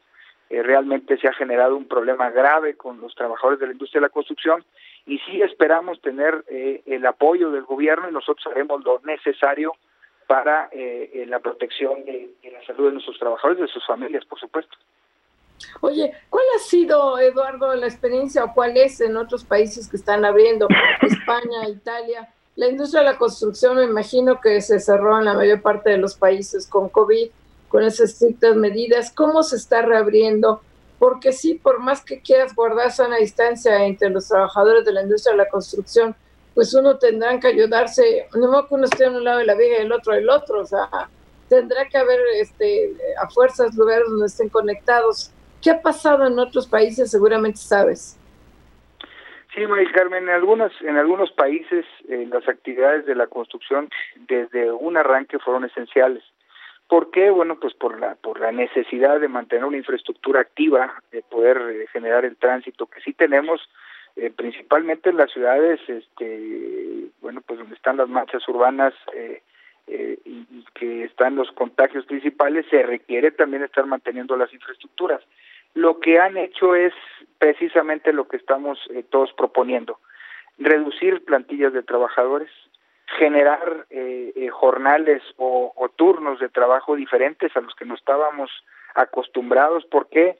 Bueno, pues porque todos estábamos acostumbrados a que los horarios normales de trabajo de 8 a 5 pues tendrán que ser modificados para poder avanzar en las obras con menos personal para eh, eh, precisamente lograr eso que estás mencionando, que pues que, no estén tan cercanos, que podamos tener supervisión adecuada de alguien que evite este este contacto y que en sus ratos de descanso, de comidas, etcétera, también se tengan este tipo de, de, eh, propuestas de sana distancia y de limpieza. No va a ser sencillo, sabemos que esta nueva realidad, no nada más nueva normalidad, este, nos va a llevar a, problemas eh, complejos. No estamos acostumbrados, hay que capacitarnos, por eso digo, eh, no necesitamos 15 días, este, en, realmente en uno o dos días podemos capacitar a nuestra gente para que empiece a cumplir con estas nuevas reglas. Sin embargo, no queremos ser rebeldes de las decisiones del gobierno federal. Y bueno, pues se ha, se ha dicho que hasta el día primero, pues todavía a sufrir estos nuevos, estos 15 días que faltan, este, principalmente las micro, pequeñas y medianas empresas de nuestro país. Eduardo, eh, estamos platicando con Eduardo Ramírez Leal, el presidente eh, de la Cámara Mexicana de la Industria de la Construcción. Eduardo, eh, desde tu punto de vista, en este lapso de tiempo que está por cumplirse hasta el primero de junio, ¿qué puede pasar? Ustedes pueden prepararse, dices que no necesitan los 15 días, que con dos días lo podrían llevar adelante, pero ¿ustedes están tomando alguna medida adicional? Que lleve a estar listo a todo el sector, a toda la industria de la construcción, porque ya llevan mucho tiempo parados y tenían muchos problemas. 3.000 empresas, nos dijiste el otro día, sin capital de trabajo.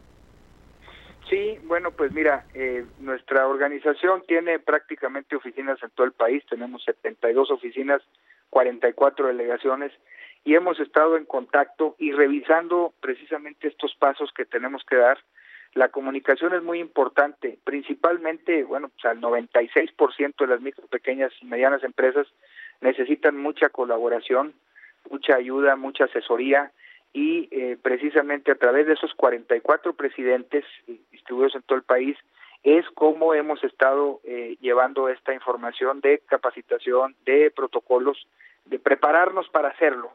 Lo tiene el documento, ya lo tenemos en las redes, Estamos esperando los ajustes eh, que la misma autoridad nos vaya a hacer de este protocolo que es estricto, eh, es completo, creemos, lo creemos así, pero este, sin duda que, que vamos a enfrentar eh, un retorno complicado, pero bueno, pues es una esperanza que, que, tenemos que pronto se reactive la industria. Y no solo eso, también Eduardo nos va a agarrar la, guillotina, perdón que te cortemos si no te corta la guillotina, Eduardo. Eduardo, gracias. Presidente de la Cámara gracias, Eduardo. Gracias. Atento con ustedes, un abrazo, cuídense. Gracias. Vamos a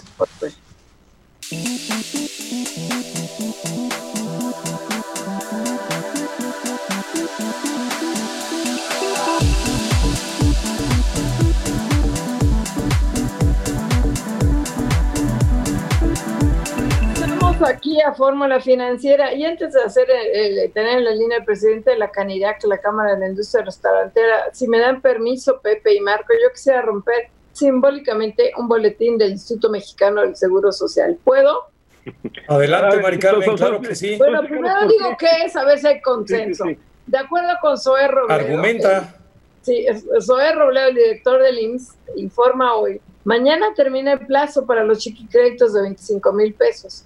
Y Zoe Robledo, el director del IMSS, dice que, bueno, que se tuvieron 157.279 empresas, pero que eso algunos lo ven como malo, pero en realidad no. Él mismo dijo, él mismo vuelve a decir en este boletín que el, universo son 645.102 empresas, pero que bueno, que el menos del 5% pues no se debe considerar un fracaso, porque en un día se tuvieron 6.000 y seis mil es lo que cabe en un estadio pequeño. No, no, no, a ver, rómpelo, rómpelo porque es un fracaso. es un fracaso, de verdad. Con gusto y placer. Lo, lo, del seguro social, esos créditos no los quisieron, no, funcionaron para los patrones, para la pequeña empresa, no los funcionaron porque además te los, quién sabe si vas a sobrevivir y además tendrías que cargar con una deuda que la vas a pagar en cuatro meses a una tasa de más del 6%, no funcionó.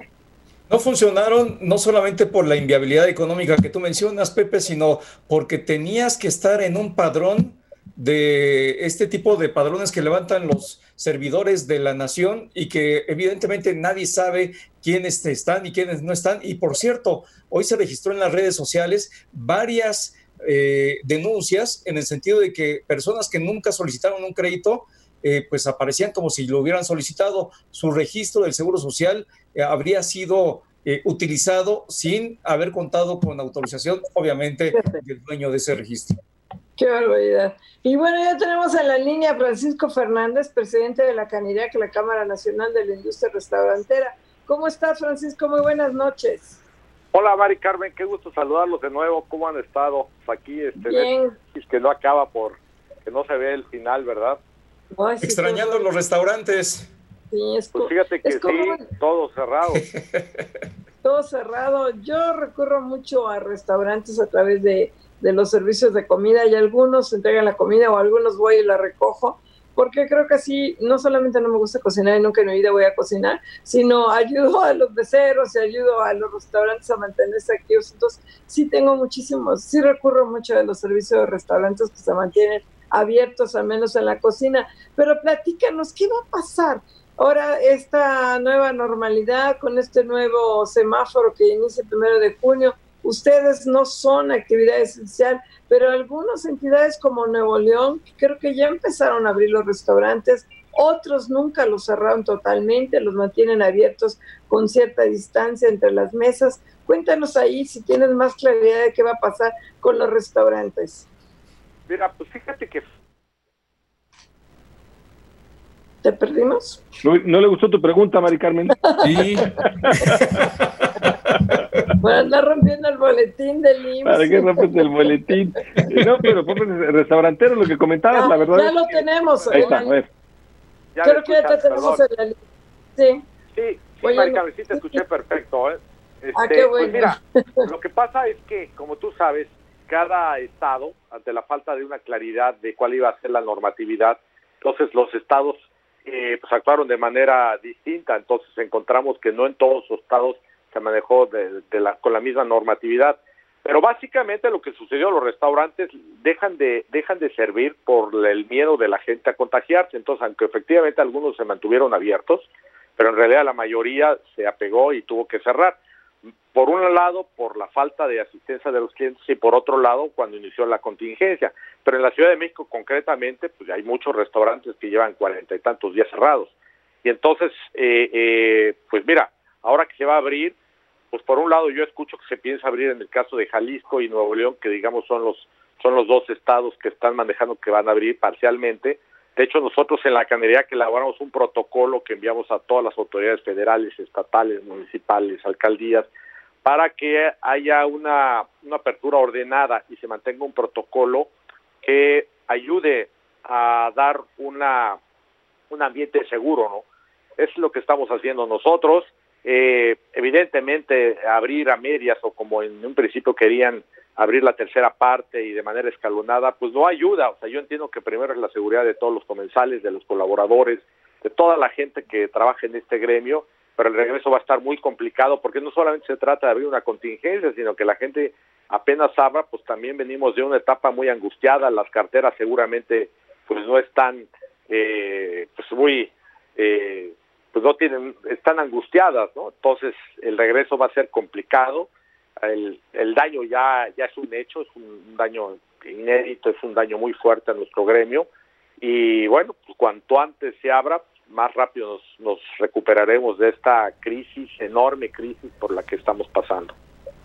Así es, Francisco. Eh, ojalá si tienes números que nos puedas eh, dar acerca del impacto que ha tenido el sector restaurantero de México por este paro de actividades. Y si también nos puedes platicar, el otro día conversábamos eh, de las fotografías que se publicaron en las redes sociales de restaurantes en distintos países europeos que están haciendo una especie de cápsulas, bueno, por sobre todo aquellos que tienen eh, terrazas, de una especie de plástico para que estén aislados los que los comensales que llegan a los restaurantes. ¿Ustedes qué medidas estarían tomando para eh, poder llevar adelante su actividad?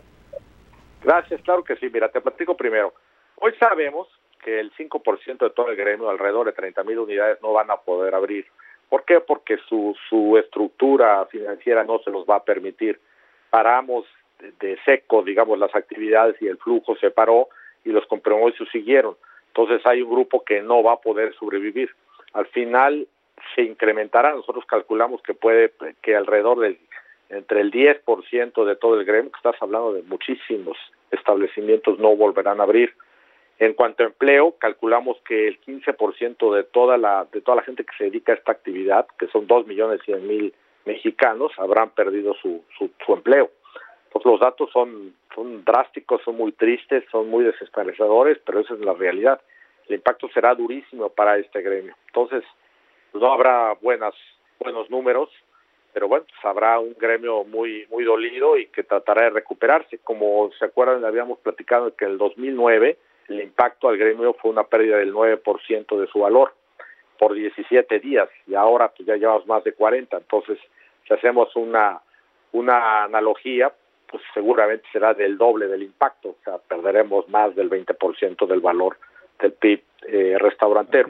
En cuanto a las medidas que vienen, en cuanto a las medidas que están tomando otros países, pues mira, sí las he visto, vi algunas cápsulas en Holanda, vi algunas divisiones en España con, con, con eh, vidrio entre mesa y mesa. Nosotros lo que estamos proponiendo es algo más acorde a la realidad de México. Eh, México lo que estamos pidiendo es que se mantenga esa distancia, esa sana distancia de 1,50 entre, digamos, entre silla y silla, para poder eh, dejar espacios suficientemente amplios para que evitar el contagio. Pero bueno, nosotros como restauranteros hacemos nuestro protocolo con la finalidad de generar un ambiente lo más seguro, pero un virus de esta naturaleza, pues no, tampoco podemos asegurarnos de que no llegue alguien que esté enfermo. Vamos a tener algunas medidas, pero eh, lo que estamos es pidiéndole a la comunidad la responsabilidad también, es un esfuerzo que tenemos que hacer todos y, y evidentemente los clientes y evidentemente todos los colaboradores. Hay un protocolo, insisto, que habla de desinfectar espacios, que habla de mantener y tener, eh, eh, eh, hay varias iniciativas en el sentido de generar tal vez menús eh, por medio de aplicaciones para que los clientes puedan eh, pedir su, su comida a través de un teléfono para que haya el, el menos contacto posible con la gente. So- so- sobre esto te, te quisiera preguntar, José Yuste, ¿cómo estás? Hola, Francisco, ¿qué ¿cómo tal? estás? Qué gusto saludarte. Oye, eh, sobre este tema me gustaría comentar, si vamos a regresar a una normalidad o va a ser una normalidad como a medias donde va a seguir teniendo que muchos van a preferir ya que te lo lleven mejor a la casa, donde las mesas pues van a ser muy espora- más esporádicas por este distanciamiento que nos dices, donde pues los los eh, los meseros van a requerir cubrebocas y, y medidas sanitarias cuando tú mismo entres al, al restaurante. ¿Cómo va a ser la nueva realidad? ¿Te la imaginas? Pues mira, yo te puedo decir que, que en algunos casos la comida para llevar pues seguirá su propia dinámica, pero los restaurantes también tiene que ver algo la experiencia de entrar a uno de ellos. Entonces, me parece que no va, va a ser una real, nueva realidad, porque entrar a un lugar donde hay cuatro mesas, donde puede haber ocho, donde tú, se va a perder, digamos, el contacto con la gente, y es algo muy importante, porque en espacios de 100 metros, calculando más o menos un cálculo que hicimos, caben seis, seis mesas, y si la mesa es de dos personas únicamente, pues tendrás a 12 personas un espacio muy grande para algunos restaurantes. Y para otros pues será muy complicado porque no tienen las instalaciones adecuadas y hay inclusive eh, sobre todo estoy pensando en cafeterías que tienen muebles ya eh, pre- prediseñados y ahí, ahí habrá que tener una mesa en medio de otra. Entonces eh, va a ser muy complejo. Yo supongo que la realidad es que todos cuando entremos a un restaurante pues, nos vamos a sentir muy extraños. Pero bueno, eh, pues tenemos que arrancar de alguna manera porque si no, si siguen mal los días, peor va a ser. Ahora, trabajar a medio, con, un, con un espacio medio foro, pues no es nada bueno, porque el, el impacto seguirá, seguirá siendo muy fuerte. O sea, mm, yo puedo asegurar que trabajando a medios, pues no recuperaremos el, el- la normalidad. De hecho, calculamos Pues, que igual nos vamos a tardar un año en regresar a esa normalidad. ¿no? Pues Francisco, Sí. nos agarra la guillotina, estaríamos en contacto contigo, a ver cómo va pasar, avanzando este semáforo. Francisco, Muchísimas gracias, gracias. presidente de la Canirac, muchísimas gracias. Al contrario, Gracias. Francisco. Un abrazo a, todos, a los tres. Gracias. Vamos a un corte, no se vaya. Regresamos con Fórmula Financiera.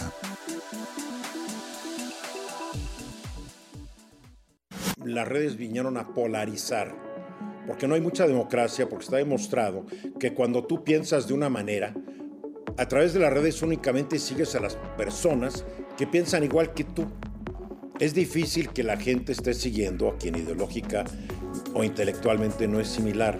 Y dentro de estos grupos polarizados, pues dice que hay una democracia, porque no es lo mismo decir lo que yo pienso y tengo cinco seguidores que lo que yo pienso y tengo 200 mil seguidores. O sea, hasta en eso hay estilos y hay categorías. El, el medio que menos utilizo para mi información son las redes sociales. Claro, uso las redes sociales de medios de comunicación que siento que son serios y responsables. La mayoría de la gente lo único que está haciendo es circunscribiéndose a las redes sociales para adquirir su información y por eso está volando por todos lados la noticia falsa o el fake news. Consúltanos, síguenos. Radioformula.mx Dato curioso. La letra más utilizada en el idioma español es la E. Dato curioso. El oso panda es el animal que más come. Pasa 12 horas comiendo durante todo el día. Sigues en Grupo Fórmula. Sigues en la conversación.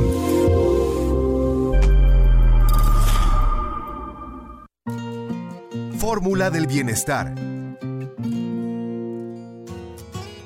La albahaca generalmente se usa para proporcionar sabor y aroma a salsas y ensaladas, pero además de su utilidad en la cocina, hay que añadirle propiedades saludables. Favorece la digestión disminuyendo los gases, la pesadez abdominal, la flatulencia y los calambres gastrointestinales. Alivia las náuseas y el mal sabor de boca. Contribuye a calmar las jaquecas, sobre todo las de origen digestivo o hepático. Se usa para estimular la producción de leche materna. A nivel externo se emplea como antiséptico, analgésico y cicatrizante sobre dolores artríticos y musculares, contracturas y heridas leves. Se aplica en caso de dolores bucales, aftas bucales, gingivitis y para frenar la infección bacteriana localizada en la cavidad bucal. El origen de la palabra.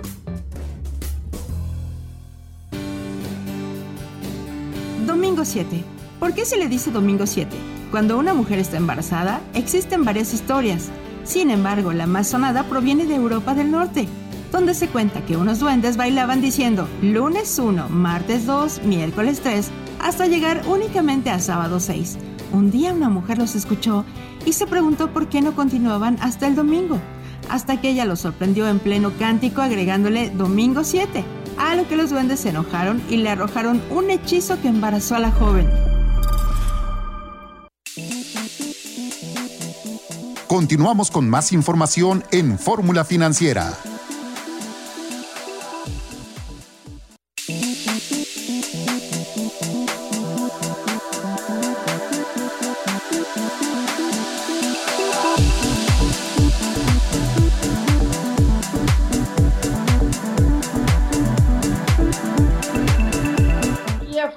Financiera, ya tenemos en la línea a Carlos González, director de análisis estratégica y estrategia bursátil de Monex. Carlos, ¿cómo estás? Muy buenas noches. ¿Qué tal, Mari Carmen, Pepe, Marco? Buenas noches, buenas noches a la auditorio. Hola, Carlos. Oye, Carlos, muy buenas noches. Hoy, tras la confirmación de que ya todos anticipábamos que iba a bajar el Banco de México media tasa, la, medio punto las tasas de interés, los mercados este, están con movimientos extraños esta semana porque por un lado había como optimismo de la reactivación y luego salió Fauci, el doctor Fauci se peleó con Donald Trump, el que es el, el López Gatel de Estados Unidos, y no tenemos claridad realmente de qué va a pasar en la economía propia de Estados Unidos y está generando otra vez nerviosismo. ¿Qué nos puedes decir? Sí, bueno, efectivamente había habíamos encontrado que los mercados eh, presentaban cierta estabilidad en los últimos días, generalmente por el anuncio de varios estímulos económicos, aunado también a la posibilidad de que ya muchos países, muchas economías están saliendo de este prolongado periodo de cuarentena. Eh, y, bueno, justamente el día de ayer hubo algunas noticias que generaron cierta eh, pues reacción negativa en los mercados. Principalmente te diría comentarios del presidente de la Fed, de Jerome Powell, señalando eh, pues justamente que la recuperación pues no será tan tan rápida ni tan fácil como se había previsto originalmente eh, y resalta la necesidad de nuevos estímulos principalmente económicos, eh, principalmente estímulos fiscales.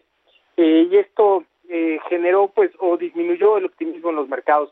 Adicionalmente, lo que bien señala, de nueva cuenta, hay algunas algunos comentarios desafortunados entre Estados Unidos y China con relación a esta pues relación comercial entre ambos países, lo cual eh, pues genera mucho nerviosismo entre los participantes. Y eh, yo te diría que, que bueno pues, eh, estamos justamente en, en, medio de un escenario de alta volatilidad, de alta incertidumbre, muy vulnerables los mercados a eventos y acontecimientos que pasan todos los días, pero principalmente eh, me parece yo me quedaría el día de hoy con eh, la posibilidad de que eh, los demócratas estén anunciando un plan de estímulo económico cerca de 3 billones de dólares adicionales a lo que ya se ha comentado.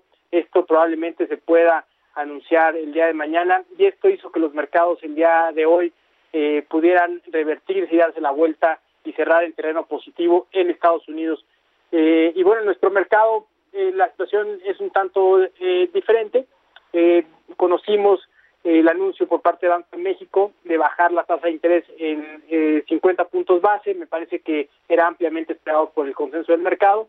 Eh, sin embargo, pues sigue habiendo dudas respecto a la recuperación en nuestro país en medio de un escenario pues eh, muy incierto, eh, falta de estímulos eh, fiscales y simplemente vamos con la inercia de los estímulos monetarios. Así que pues en, en, eso en eso estamos y es lo que están eh, tomando en cuenta los inversionistas a día de hoy. Claro, eh, Carlos González, ¿cómo estás? Te saludo con mucho gusto. Soy Marco Antonio Mares, muy buenas noches. ¿Qué tal, Marco? Buenas noches. Eh, Carlos, hace un momento platicábamos con el gobernador del Banco de México, Alejandro Díaz de León, y nos platicaba eh, los criterios generales que pues se establecieron en la Junta de Gobierno para tomar esta decisión del recorte de la tasa de referencia. Y entre ellos una de las preocupaciones es obviamente el de la actividad económica eh, que viene pues un golpe importante en el segundo trimestre de, del año, pero lo que también me llamó la atención es su preocupación por el choque en los mercados financieros eh, a, nivel internacional y a nivel del de mercado mexicano, porque eh, reconoció que hay un flujo, una eh, salida de capitales de los mercados emergentes hacia los resguardos de valor. Eh, ¿Cómo está impactando esta parte de los choques financieros en el mercado mexicano, Carlos?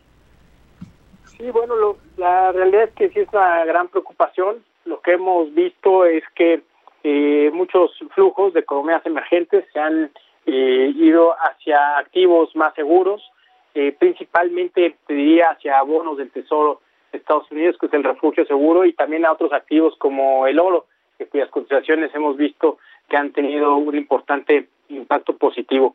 Eh, esto sin duda está afectando a, eh, los países emergentes, pero particularmente en lo que refiere a nuestro país hemos visto pues claramente una caída importante. Si vemos eh, la tenencia de bonos en manos de extranjeros, eh, tanto en CETES como en bonos de largo plazo, observamos una caída importante eh, y que yo diría no, no necesariamente es de estos últimos dos meses. Esta tendencia a la baja se viene dando, eh, incluso para ser más puntual, desde octubre del 2018 con, eh, con el acontecimiento, con el evento de la cancelación del aeropuerto. Eh, pero bueno, adicionalmente se ha, ha, ha, sido mucho más pronunciada esta caída en, las, eh, en los meses recientes. Eh, adicional a esto, eh, si vemos, por ejemplo, otros indicadores como la posición neta de, eh, de futuros del peso en Chicago, vemos también una caída dramática en donde las apuestas claramente están, pues ya no están en favor del peso, como lo llegamos a ver a finales de diciembre del año pasado, en donde había una apuesta importante hacia nuestra moneda. Recordemos que la tasa de interés era de las más altas respecto de otras economías emergentes. Eh, estábamos solamente atrás de, de Argentina, eh, de Turquía y a lo mejor de Bielorrusia, algo así. Eh, es decir, eran las tasas, eh, era una de las tasas más altas.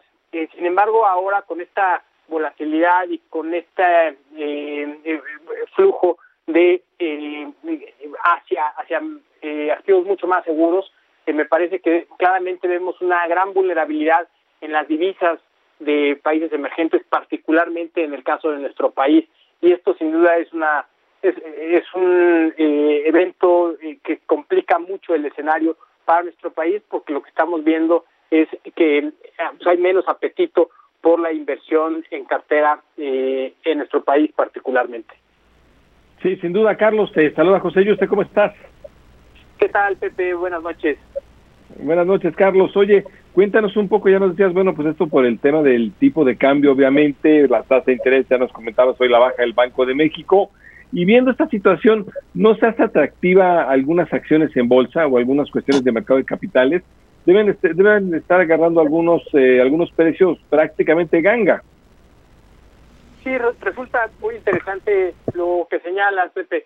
Eh, la realidad es que el escenario macroeconómico, creo que hay que señalarlo, es bastante complejo.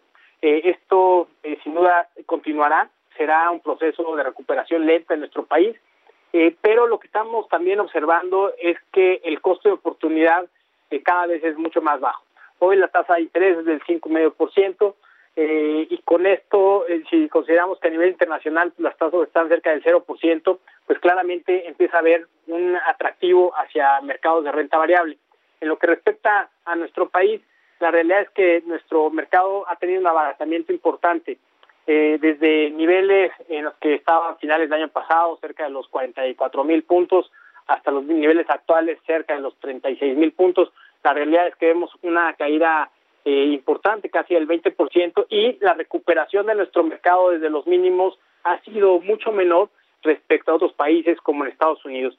Eh, lo que podríamos estar viendo hacia adelante y con horizontes de inversión de largo plazo es que eh, justamente eh, activos eh, que te puedan dar rendimientos superiores a lo que te dan las tasas de interés comienzan a verse atractivos y claramente el mercado de renta variable es uno de ellos. Y déjame nada más compartir unos datos estadísticos. Lo que hemos observado también es que cuando ha habido otros periodos de crisis, después de observar los mínimos, prácticamente un año después, los mercados llegan a dar rendimientos atractivos de más del 50%. Eh, eh, así que, bueno, con horizontes de inversión de largo plazo, me parece que el mercado eh, de renta variable puede ser bastante atra- atractivo, no solamente en México, sino también incluso otras opciones a nivel internacional, como las del SIC en Estados Unidos. Oye, pues queremos agradecer mucho este, la entrevista y porque ya se nos va a agarrar la guillotina. Muchísimas gracias. Al contrario, Carlos, gracias. Gracias. Pepe Marco, Gracias, Carlos. Buenas noches. Gracias. Gracias. Y bueno, rápidamente, antes de irnos a un corte, Pepe, bueno, de irnos, el programa ya se acabó. Pepe Marco, Marco Pepe, este, comentar la renuncia del director de la Organización Mundial de Comercio, Roberto Acevedo, que renuncia hoy y deja a la OMC en una total incertidumbre, la peor coyuntura.